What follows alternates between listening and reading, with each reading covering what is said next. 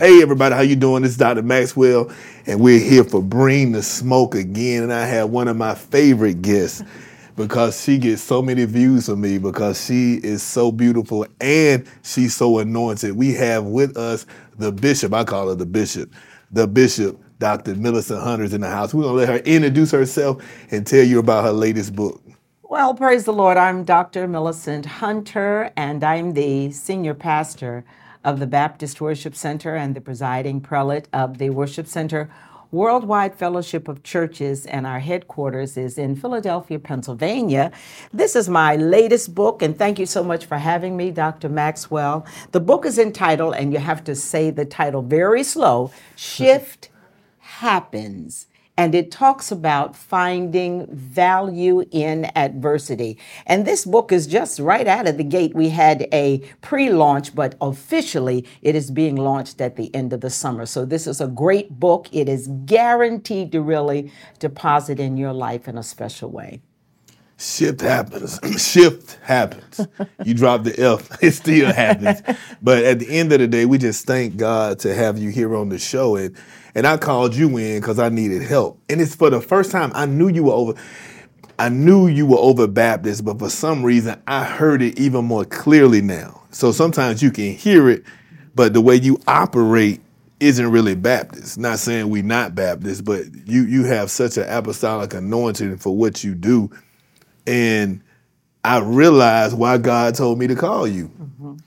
I knew I wanted to call you because of your book, and I know you were the one uh, that prophesied that we were not going to build on the campus that I was on, even though we had we sit on eight acres. Mm. And you said, no, no, no, God doesn't want you to build here.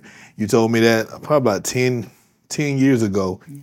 And you said, no, God is going to have you not at a storefront, but He's going to have you on the main road. And we are on the main road. The building that we were going to build on campus was going to be like 26,000 square feet. It was going to cost us like $8.5 million. Mm-hmm. But you prophesied, you spoke a word. We ended up finding a building 1.4 miles away. Get it? Our name, the name of our church is New Beach Grove Baptist Church, mm-hmm. and now we're at 361 Beechmont Drive, mm-hmm. and that's 46,000 square uh, feet of building, uh, buildings, three buildings on a on a campus of five acres and I just I appreciate your boldness and the way you prophetically spoke us where we were. Now, mind you, I was hard headed because I was listening to my trustees, and we were still gonna build. but then one day in a church conference, God said, "No, you're not going to build. You're going to buy." And I remember tapping Trustee Shaw, "Hey, Trustee, I think we're going to have to change this whole meeting up because God just told me, and I remember the word that you gave me. I said, we're not it's a God just spoke to me clearly, which he already spoke to me clearly through you. But you mm-hmm. know, I realized with Paul, Paul said, every time I try to do what I'm supposed to do, something rises up in me and yes. it makes me do what I'm not. I used to think it was just sin, but mm-hmm. I realized Paul struggled with the tradition of being a Jew. True. But he was called to the Gentiles. Yes. And he kept trying to do Jewish things, yes. even though he was called to take care of the Gentiles. Mm-hmm. And so he it was hard for him to shift. Mm-hmm. And so me, even though you gave me an apostolic word, I grew up in the Baptist church. And a lot of times you always listen to kind of like the deacons and the mm-hmm. trustees, mm-hmm. and they already were in the vein of doing it. So even though you had given me a word, the flesh began to rise up in me and try to keep me on the same trajectory as where my Baptist predecessor and where my Baptist deacons and trustees were trying to take me. So mm. I, I, feel it that you already was already gifted in in shifting. So I know with your book you say, look, shift happens and mm-hmm. you have challenges. Can you just give us one of the examples in your book? Because it's so much stuff that happens.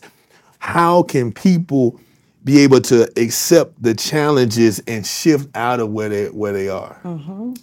Very good. Well, you know, one classic example, and um, people are almost to the point where they are tired of talking about it, but we, we can't let it go. When the pandemic hit our nation, now we're, there shifts take place all the time. It's really a, a just another word for change. Mm. But when that pandemic hit the entire world, everything on the planet planet shifted and we had to shift as well, especially the church, the body of Christ.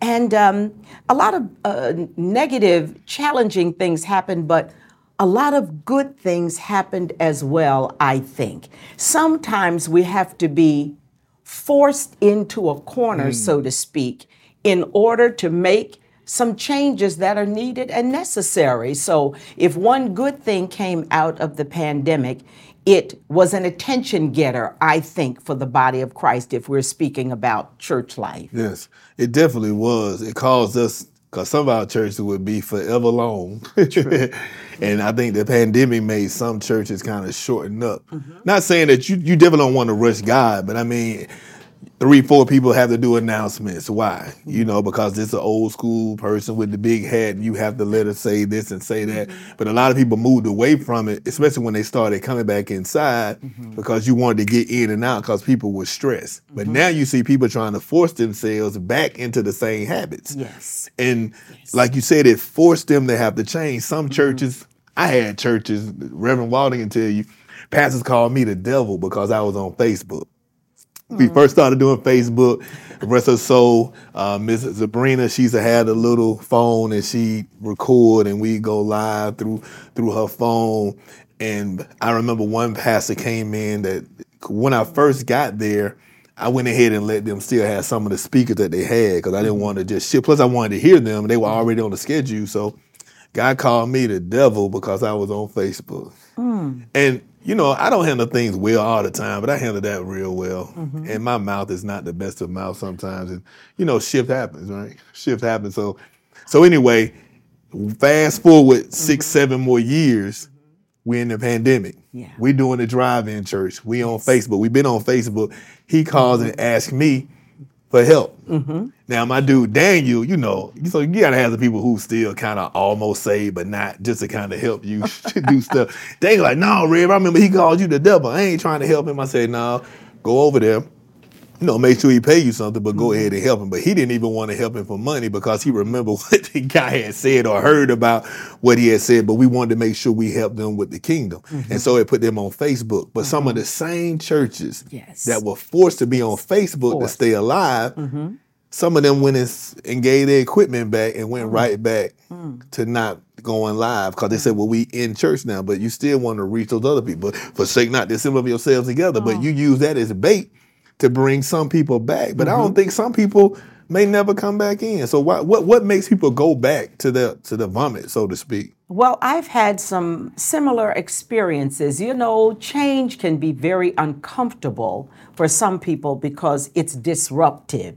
Mm. But when you look at disruption not as something negative, but as an opportunity to take a fresh look at how you do things. Now, uh, I've had similar experiences. I never thought, matter of fact, when I was in seminary, I never had a class on how to um, have church in a parking lot for a few years. I, and, you know, but we were blessed and graced to have the virtual platforms in place like you, the Facebook and the etc.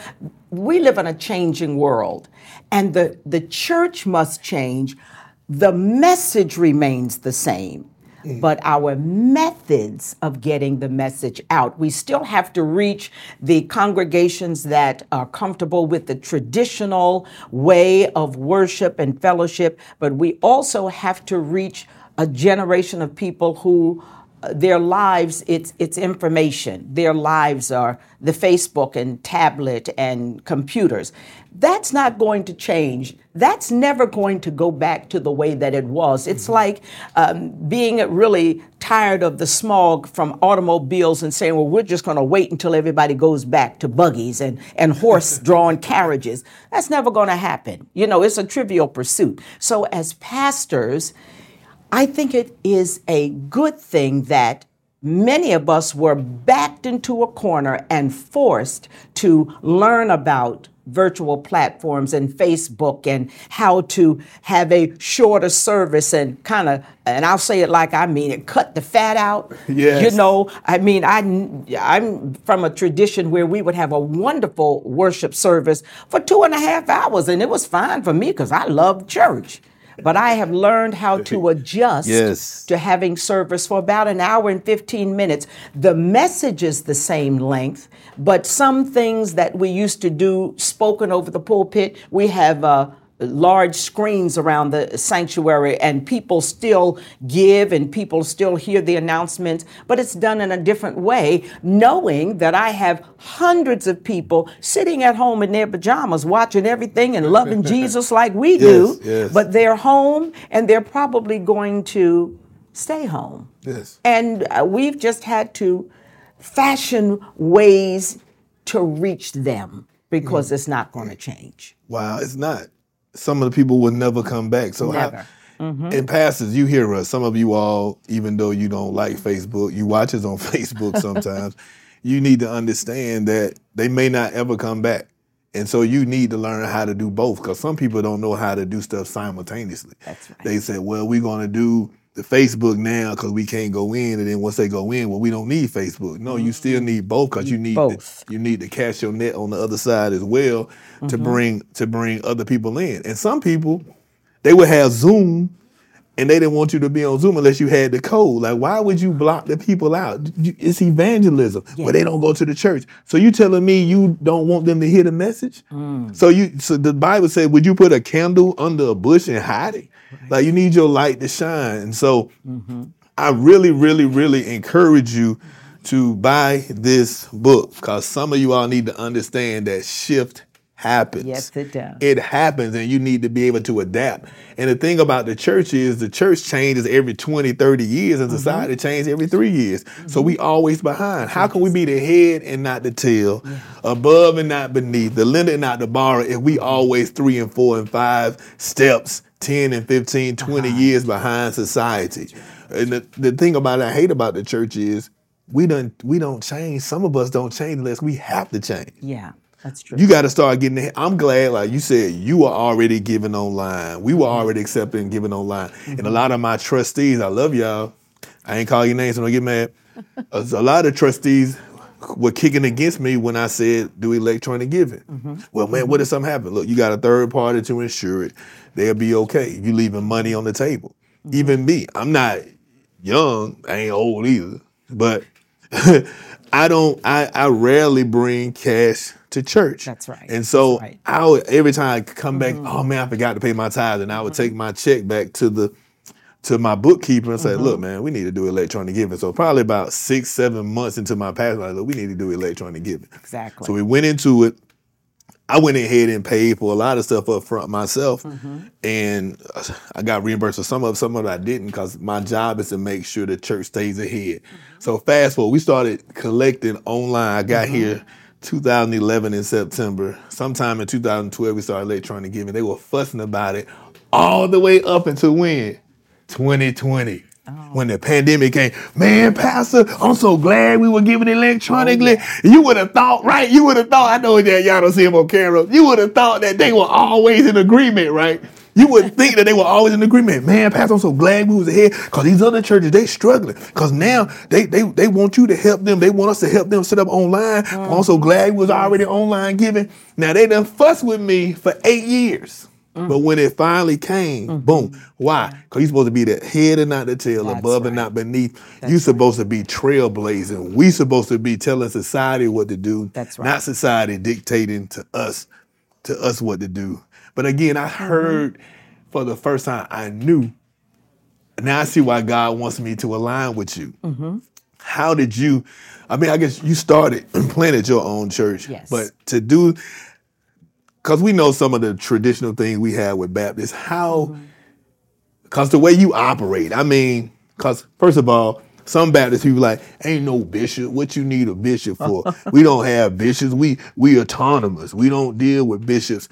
How did you be able to lead your church to understand the importance of the office of of, of bishop? Well, you know, most people, especially in the African American faith community, have no clue what a bishop is and what a bishop does. If you were to ask them, uh, many people would say, Well, I don't know. I just know we don't have them.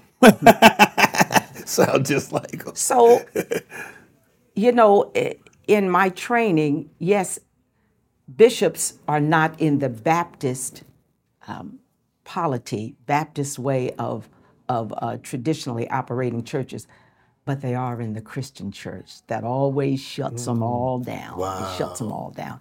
And when people say, well, God didn't call you to be a bishop, absolutely true. God does not call bishops, people call bishops. When you are elected, a bishop is a pastor over pastors. When you are elected by other pastors uh, requesting that you be their spiritual covering, their mentor, their pastor, and you are elected to do that, you're consecrated to that office and that's how i became a bishop i the lord just really just miraculously opened the doors for me to minister in south africa. Through a, the first book that i wrote uh, a number of pastors um, found the book in south africa. It was translated into eight languages and called me in the midnight hour, and I thought it was a crank call, and said, You must come to South Africa. We need your help, your teaching, your spiritual guidance. They didn't have gender hangups and gender issues. That was um, more than 20 years ago now. I went, and for years I taught pastored, mentored, and poured into the pastors there, and some in the United States as well. So I was doing the work for years before I was officially consecrated. So by the time my consecration came, it was not something new that I had to introduce to my church or to people, mm. my ministry colleagues. It was something that I was just doing all along. So um, it's a wonderful thing that Baptist churches are autonomous because I didn't have to go to anyone to say, You think I should do this? You think I really should start a church? I'm so glad that I heard God's voice Right. so clearly, and God always puts God's seal of approval on what God has assigned and called you to do. So that's all I needed to know. This was a call upon my life to establish a church, to found the Baptist Worship Center in uh, Philadelphia, Pennsylvania, and the rest is history. And God's hand has been so wonderfully on the congregation and on the leadership and on me. And I'm so grateful to God for what God has done. I never had to go to anyone and ask permission to do what I'm doing. Just never had to do it. Never had to go to a joint board, ask the deacons, beg the convention. Just never had to do it. Yes. I just had to hear the voice of God and sail. And that's what I've been doing. Wow. So I was about to say, how do you tell people who may feel like they couldn't do something? That, so you already answered it, because so many times, you know, women feel oppressed, and sometimes they may be oppressed. But mm-hmm. sometimes, not saying, you know, I'm not a woman, so I can't really say it as much as so you can correct me or bring it. Mm-hmm. When I was first dealing with a, a, a couple of my female uh, ministers, they were asking me to do things.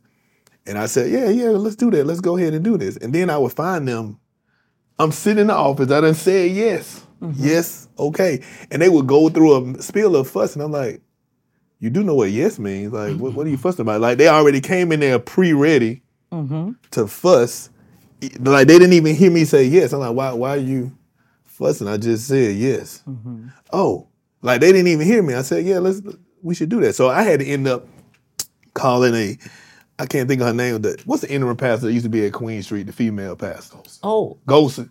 Okay. Yeah, I called Pastor Golson in. Uh, I called her in to kind of mentor some of my women. Say, can you mm-hmm. help translate? Because apparently, when I say yes, they hearing no. Mm-hmm. or when I say yes, we can do this, they still feel like I'm blocking them, or maybe mm. feel as if I'm just saying yes and not gonna do it. I don't know. She mm-hmm. said, okay, yeah, they probably psychologically hung up. And uh, she came in and she kind of helped me she was my translator, even though we all spoke English. You understand? Yeah. So I didn't know how how to kind of to kind of do that. So what can you say to to some women who may be in a situation where they're maybe they I guess it's twofold. How do you speak to the women that are not in oppressed situations but kind of oppressing themselves in their mind? And then mm-hmm. how do you help the women who may be free in their mind yet in oppressed situations? How how do they help uh. when it comes to ministry or maybe life in general? I don't know. Well, with the example that you just shared, maybe there was an element of fear there. That even though you spoke into uh, their lives and said, yes, you can move forward to do that, uh, there was probably something in them that caused them to hold back a bit.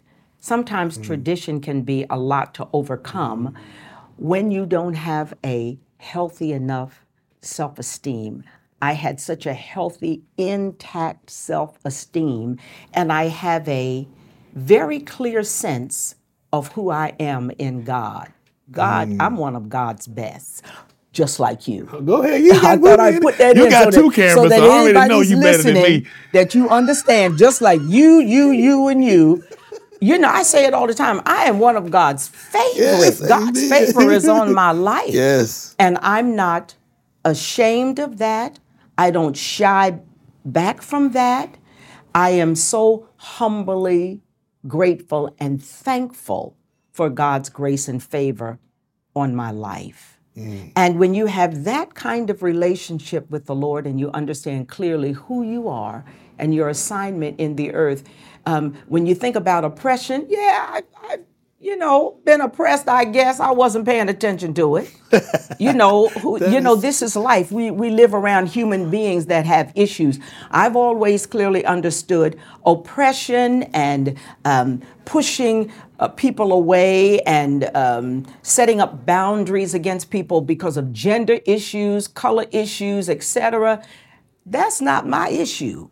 So I don't mm. allow myself to be distracted by going off the the road and my journey dealing with little petty debates and arguments. I'm busy. I have work to do. And I have a life to live. So so y'all fuss over there while I just keep climbing the ladder doing what God has favored me to do. So you know, it's a matter of maturing in who you are in God. So you don't worry about it. And and I always I, I always go back to my best reference, and my best reference is the life of Jesus. Yes. And wasn't he oppressed for goodness sake? Hmm. And even though it might not have been a gender issue, but more an ethnic and racial issue and political, etc., he had oppression all around him, but it never moved him from his position because of his relationship that he had with God. So it ain't a thing. Wow, you you heard it here. know who Christ is and know who you are in Christ, and you can do all things through Christ Who strengthens you. strengthens you. My Yes. goodness, He who began a good work in you shall finish it. it. That's right. Mm-hmm. And your oppressor cannot have any power over you. Did you hear what she said? She said, "I ain't paying no attention." Right. So what? What he say? You know what I'm saying? So you supposed to what? Seek ye first the kingdom of God and, and it's right that all the things will be added to you. But the thing was, you're supposed to press toward the mark of his holy call. Mm-hmm. Yes, As a yes. man or woman thinketh, so is he or she. Yes. So if your mind is on your oppressor or your, your oppressed situation, Mm-hmm. that's what you're going to be because that's what your mind on. She's letting us know that her mind wasn't worried about the riffraff. She didn't look at that. She began to look in heavenly places. Mm-hmm. And she began to look at what God had will in her life Mm-hmm. and God brought it to fruition. So if you faithful over what God has given you and you press toward that, Yeah. no white person, no black person, no male, no female, no gender issue, no law enforcement, no injustice can stop you Mm-hmm. because the anointing will break the burdens and yokes.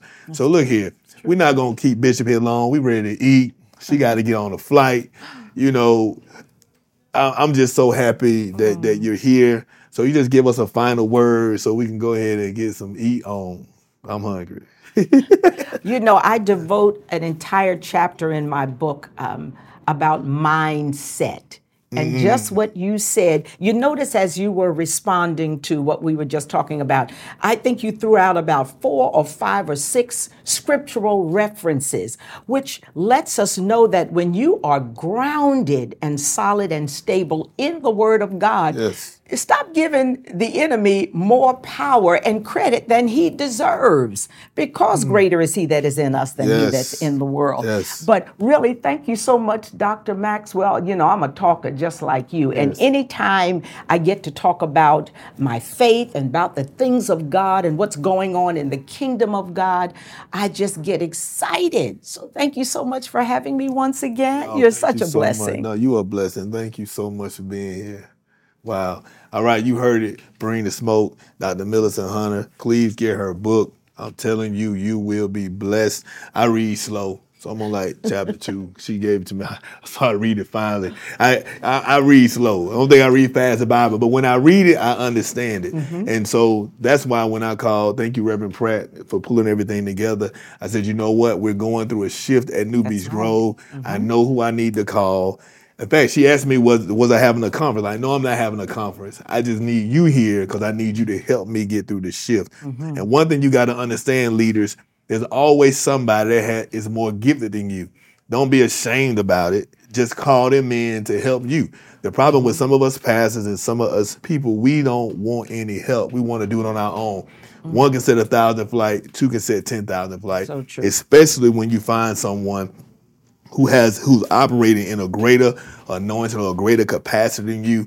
A lot of times we have too much pride and won't call anybody mm-hmm. in to help us. Me, I don't care if it's a woman, I don't care if it's a man, I don't care if you black, I don't care if you white. Mm-hmm. If I know you're gifting, I'm gonna call you in. Yes. When I wasn't, when I was scared to raise money, you know what I mm-hmm. did? I called in like five COGIC pastors. Like I know them Negroes They can do it. some money. look, look, every every Sunday, 8 o'clock, I sit there and listen to them, then I preach at 11. I call like five, I'm telling you, I call Bishop Green, I call all the Greens. I had like three, I had all three of the Green brothers. I, I, I left out old school, sorry, but I only knew three of them. I called Michael, I called Philip, late, late Michael, Michael, I called Philip, and I called, what's the other guy? Huh? That's golden, JR. No, no, I ain't call. No, I got Golden coming though next month though. But this was a while ago. I called Riddick, Pastor Riddick, even though he mm-hmm. Baptist, he know how to ask for money, and I had to get comfortable with it because when God wanted us to be able to move into this mm-hmm. building, I couldn't do it without asking people to give. And I'm not mm-hmm. greedy. The thing about it is the wealth of the wick- wicked later for the righteous. But God says if you bring your full tithe to the storehouse, so there may be meat in my house. You know, he said, test me in this, see if I don't open up the windows of heaven and part of blessing you won't have room to receive. He said he'll rebuke the devourer, he'll rebuke the pestilence. And it's biblical that if mm-hmm. you give, you shall receive. But because when I was coming up, sorry, mom, I hope you don't watch this. My mama would talk about we gotta make sure she don't see this one. hey, hey, don't sit on the podcast on this one. I didn't talk about my mom for a little bit, but say they were they a lot of times they didn't have the understanding because some pastors right. would be crooked right. and they would say, mm-hmm. Pastor, all I do is ask for money, all I do is ask for money. So even when I was called, it took mm-hmm. me a minute to accept my call mm-hmm. because of sometimes I would hear the language about preachers. Now we always went to church, but and they wouldn't complain about some of the preachers that were there, but like some of the big preachers that you might see. But what I realized when I began to work in the vineyard, I was already rich before I came here. I'm just keeping it 100. New Beach Grove did not make me rich when I got here. In fact, New Beach Grove, I don't know why I'm on this tangent. New Beach Grove forgot to pay me for two and a half months. I didn't even know it. And so when I went to buy uh, this the Land Rover that I had uh, um, a few years ago, uh, 2013, I said, "Hey man, I need my check stub. I don't know my che- I need some check stub." And then the bookie was like, "Man, I forgot to pay you." Come think about it, they probably forgot to pay me some other times. I just didn't know it, but I had made so much money with real estate, I didn't know. So that's why to this day I just get paid once a month. See if I get mm-hmm. my check. Yeah. Okay, it's there. I don't get paid every week. I don't get paid every two weeks. I just get paid every month just because of the trauma that I went through. but the mm-hmm. thing about it is God had already blessed me. So I want to free somebody up right now. Mm-hmm. When you see a Bishop Millicent Hunter, when you see uh, Dr. Jamal Bryant, when you see uh, Dr. E. Dewey Smith or Bishop Paul Morton or Joyce Meyer, Pa- Pastor Joyce Meyer, when you see uh, a Pastor Joel Osteen or whoever in the body of Christ that's blessed, just understand this. They would have been blessed in anything that they do. I was already blessed before I got here, but I think I need to free some people up.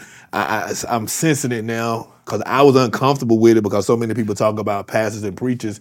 But no matter what, I will be blessed. In fact, I left money to come here.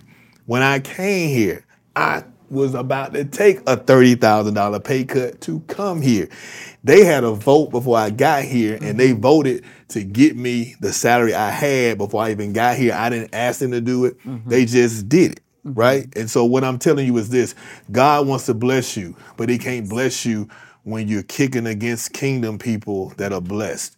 Be careful about putting your mouth on men and women of God who are blessed. The funny thing about it, crazy thing about it is, DL Hughley and other people, when they bless, nobody say anything. In fact, I remember DL, I like DL as a comedian, but he put his mouth on a preacher one day saying that the reason why he had a wreck is because his family had a wreck and they got hurt is because the pastor getting paid all this money. So you telling me the pastor's supposed to make less money than you? Now I'm not saying that you know some preachers may be crooked, but what I'm t- I, I I've sensed it. I don't know why it's on me. Don't put your mouth on the men and women of God who are blessed, because God said He wishes above all things that, you be prosperous and in good health. So this is a great plug right now. I need you to shift your thinking because shift happens, and you need to stop thinking that Christians are supposed to be broke because God wants you to have influence. The reason why God blesses you, Ross Perot, when he ran for president, he didn't make mm-hmm. no sense. But you know why people listen to him? Because he had money. That's right. Money and blessings magnify your voice. God mm-hmm. says he blesses you for his name's sake. Why? Mm. Because when you're blessed, it you are representative of him. Right. So Right. stop letting people make you feel as if you're supposed to be broke because you're a Christian and stop speaking against Christians who Mm-hmm. are not broke. In fact, stop speaking against anybody because God wants to make you a blessing. He wants to make you a blessing so you can bless other people. He wants to make you a steward because that's not your money. Once you understand that that's not your money and the money that he gives you, you need to do exactly with it that he tells you to do. Then he can trust you with more. when you do what the hundred dollars that they tell you to do, he can give you a thousand. When you do with a thousand, he can give you twenty thousand. He can give you a mm-hmm. hundred thousand. He can give you he gives you more when he sees that you're obedient. Mm-hmm. So I don't know why I'm on this tangent. I do know why I'm on this tangent because somebody out here is upset because people are blessed and you're not.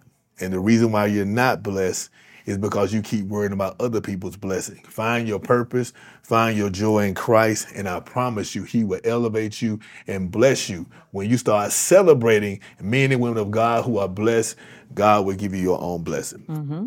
That's it. Bring in the smoke.